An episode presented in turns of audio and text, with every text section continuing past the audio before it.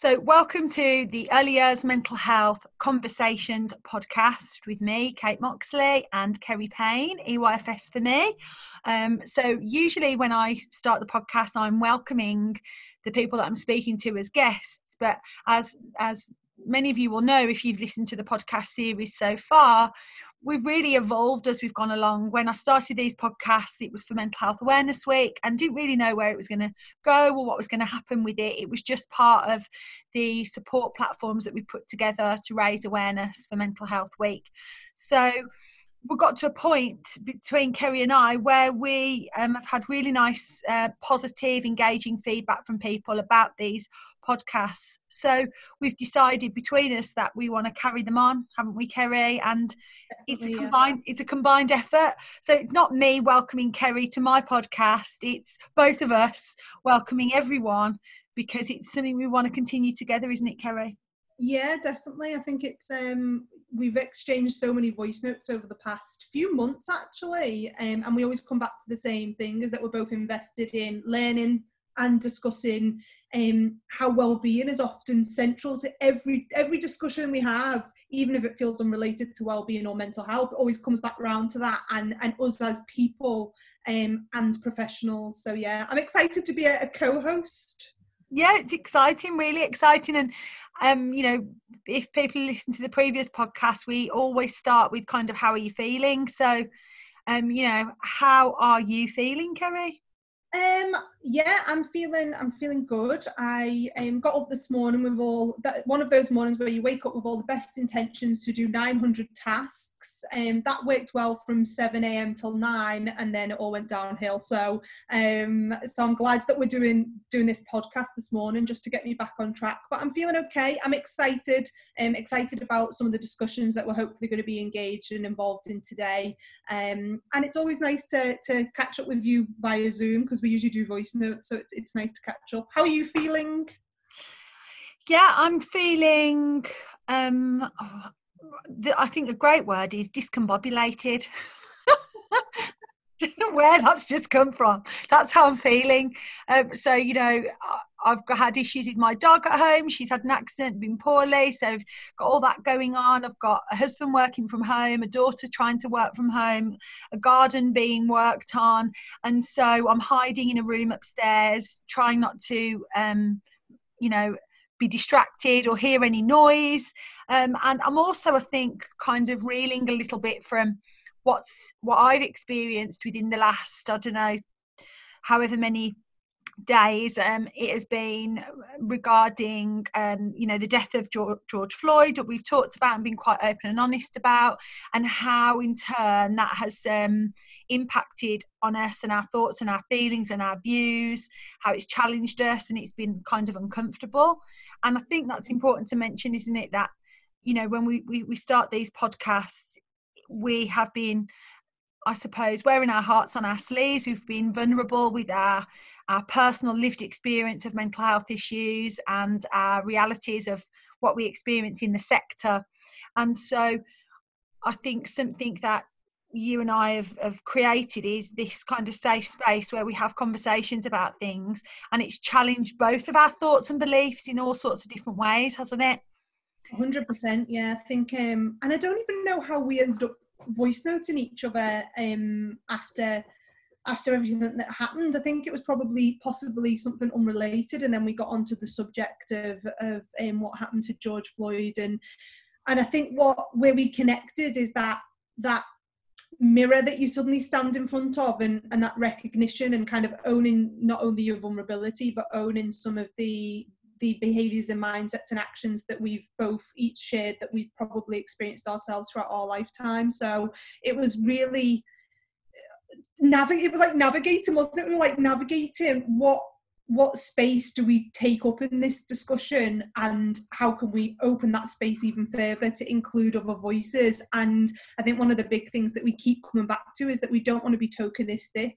Um, we don't want to be riding a wave and then for that to pass us by um, and and we also coming back to that concept of like ownership of our of our own privilege and i know i've been kind of vulnerable with you the last week and shared experiences that i've had in my lifetime where i'm like did i speak up or was my own thinking not what it should be? And and that it is i think the, the discombobulated describes that uncomfortable feeling as well doesn't it? Of like i'm in these territories that i'm not used to being in um and and i think it's i think at the moment like another feeling that i've got is that fear that i'm going to let it go and that in two weeks time i'll suddenly be on to the next thing and i really don't want to be that person. Um so there's been a lot of kind of self-reflection holding the mirror up um over the past week or so um and that's where we connected. Absolutely. I think it started with a voice note. One of us kind of saying, you know, I haven't posted anything about this. I want to use I want to use my voice. I've got an opinion on this, but it felt uncomfortable. And then we had this conversation back and forth. And what it then started to do for me was make me consider all sorts of different things. And like you just kind of said, it was that dawning, it's like this dawning realization that almost I have prided myself for all of my years working with children and families and colleagues that you know i'm not racist that i treat people equally that i'm you know my family call me the pc police the politically correct police. I'm in, insensitive to injustice. I always have been and i always you know i want to stand up for what's right and i, I you know i've always been like that through, throughout my life. But to realize that actually I thought that that was enough. I thought that I was doing enough and actually I wasn't. And our conversations just enabled me to think and challenge some of those thoughts and beliefs. But but like and, and what followed that was i wrote a blog about anti-racism in early years and i suppose exactly picking up on what you said i didn't know I, I didn't n- understand what the reaction was going to be from that but also um, I wanted to make sure that it was more than just a blog. It was more than just a social media post. That my my words turned into actions, and I did something about it.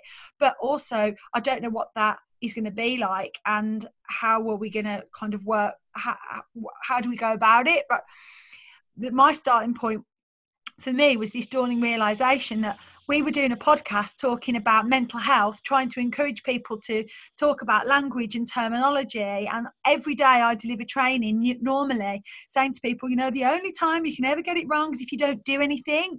And I mm-hmm. realized I was I was in that uncomfortable group of I wasn't doing anything because I was scared and I didn't want to say the wrong thing. And I think then that that really challenged me to to actually understand and learn more. Yeah, I, like I totally relate to that. I think for me, it was some of those, some of my kind of uncomfortable reflections was that it, almost acknowledging my own self-centeredness and going, I spend so much of my life thinking about issues that directly impact on me. I advocate, so obviously my role is within special educational needs. I'm, I'm very invested in advocating for vulnerable groups.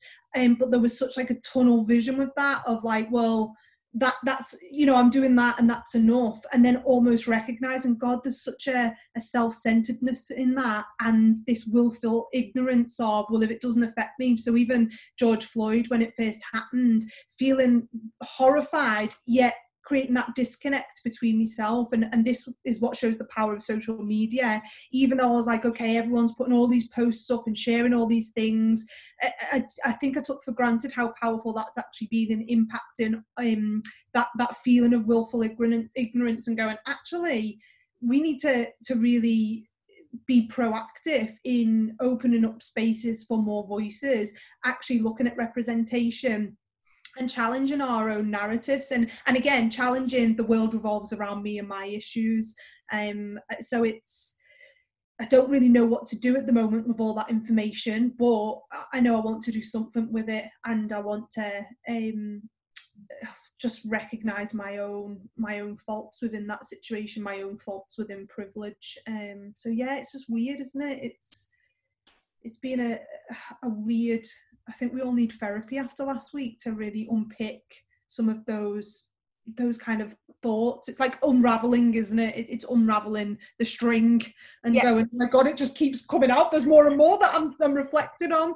And um, yeah. I've had so many in-depth conversations with my husband being like, oh, I'm, I'm, all these things are coming back to me in terms of my own career or my personal life where did i do the right thing and and i think the most important thing is that you learn from your mistakes you know um, they say success is thousands upon thousands of mistakes so it's time to kind of now make that difference Absolutely. And I think pick up on that word that you said there was privilege. I think for me, that unraveling centered around understanding white privilege because mm-hmm. I felt uncomfortable with that word. Um, uh, understanding that because of my white privilege, I think I think I've had conversations with people this week, and they say, "Well, how can you not see color?" Because I, I wrote in the blog about you know color being colorblind in terms of I so want to treat everyone equally and be inclusive with my practice, not just my practice, but how I treat humans in my everyday life.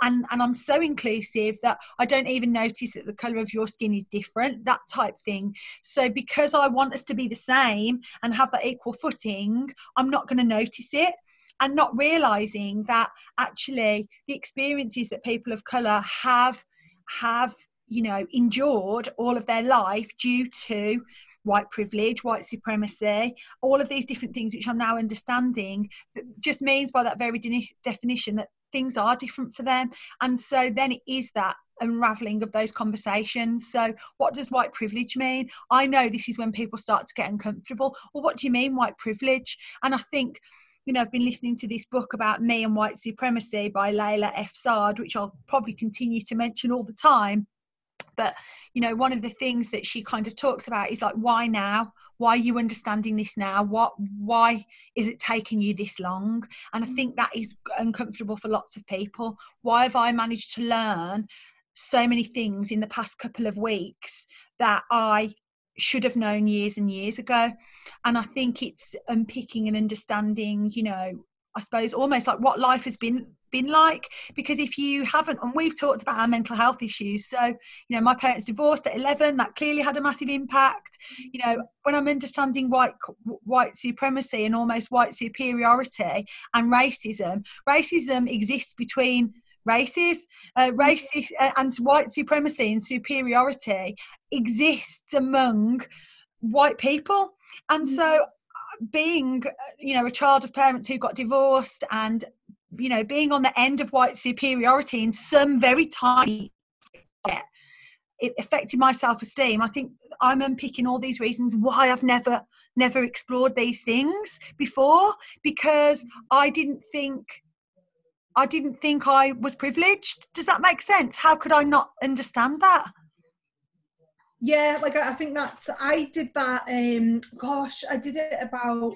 a year and a half ago, you know, they had the white privilege um, questionnaires going around. You could do them on the internet and stuff. And I remember completing it at the time and being like, oh, yeah, I definitely scored high on that. I, you know, I am privileged. But it's really hard, isn't it? Because the term itself suggests that you are in a more advantageous position and the whole purpose of white privilege is to acknowledge that you may have your own specific adversity but it is the actual experience of racism isn't is a specific adversity on its own. So we're not i think it's we're not diminishing your individual experience. We're not taking away the things that you have fought through and the things that you've survived but we're acknowledging that there is a, a, a, different type of adversity that doesn't impact you on your in your everyday life. And i think that that is the distinction that's it. But i think the term privilege does make people suddenly go oh were you suggesting that my life's been easy? No we're not suggesting that at all.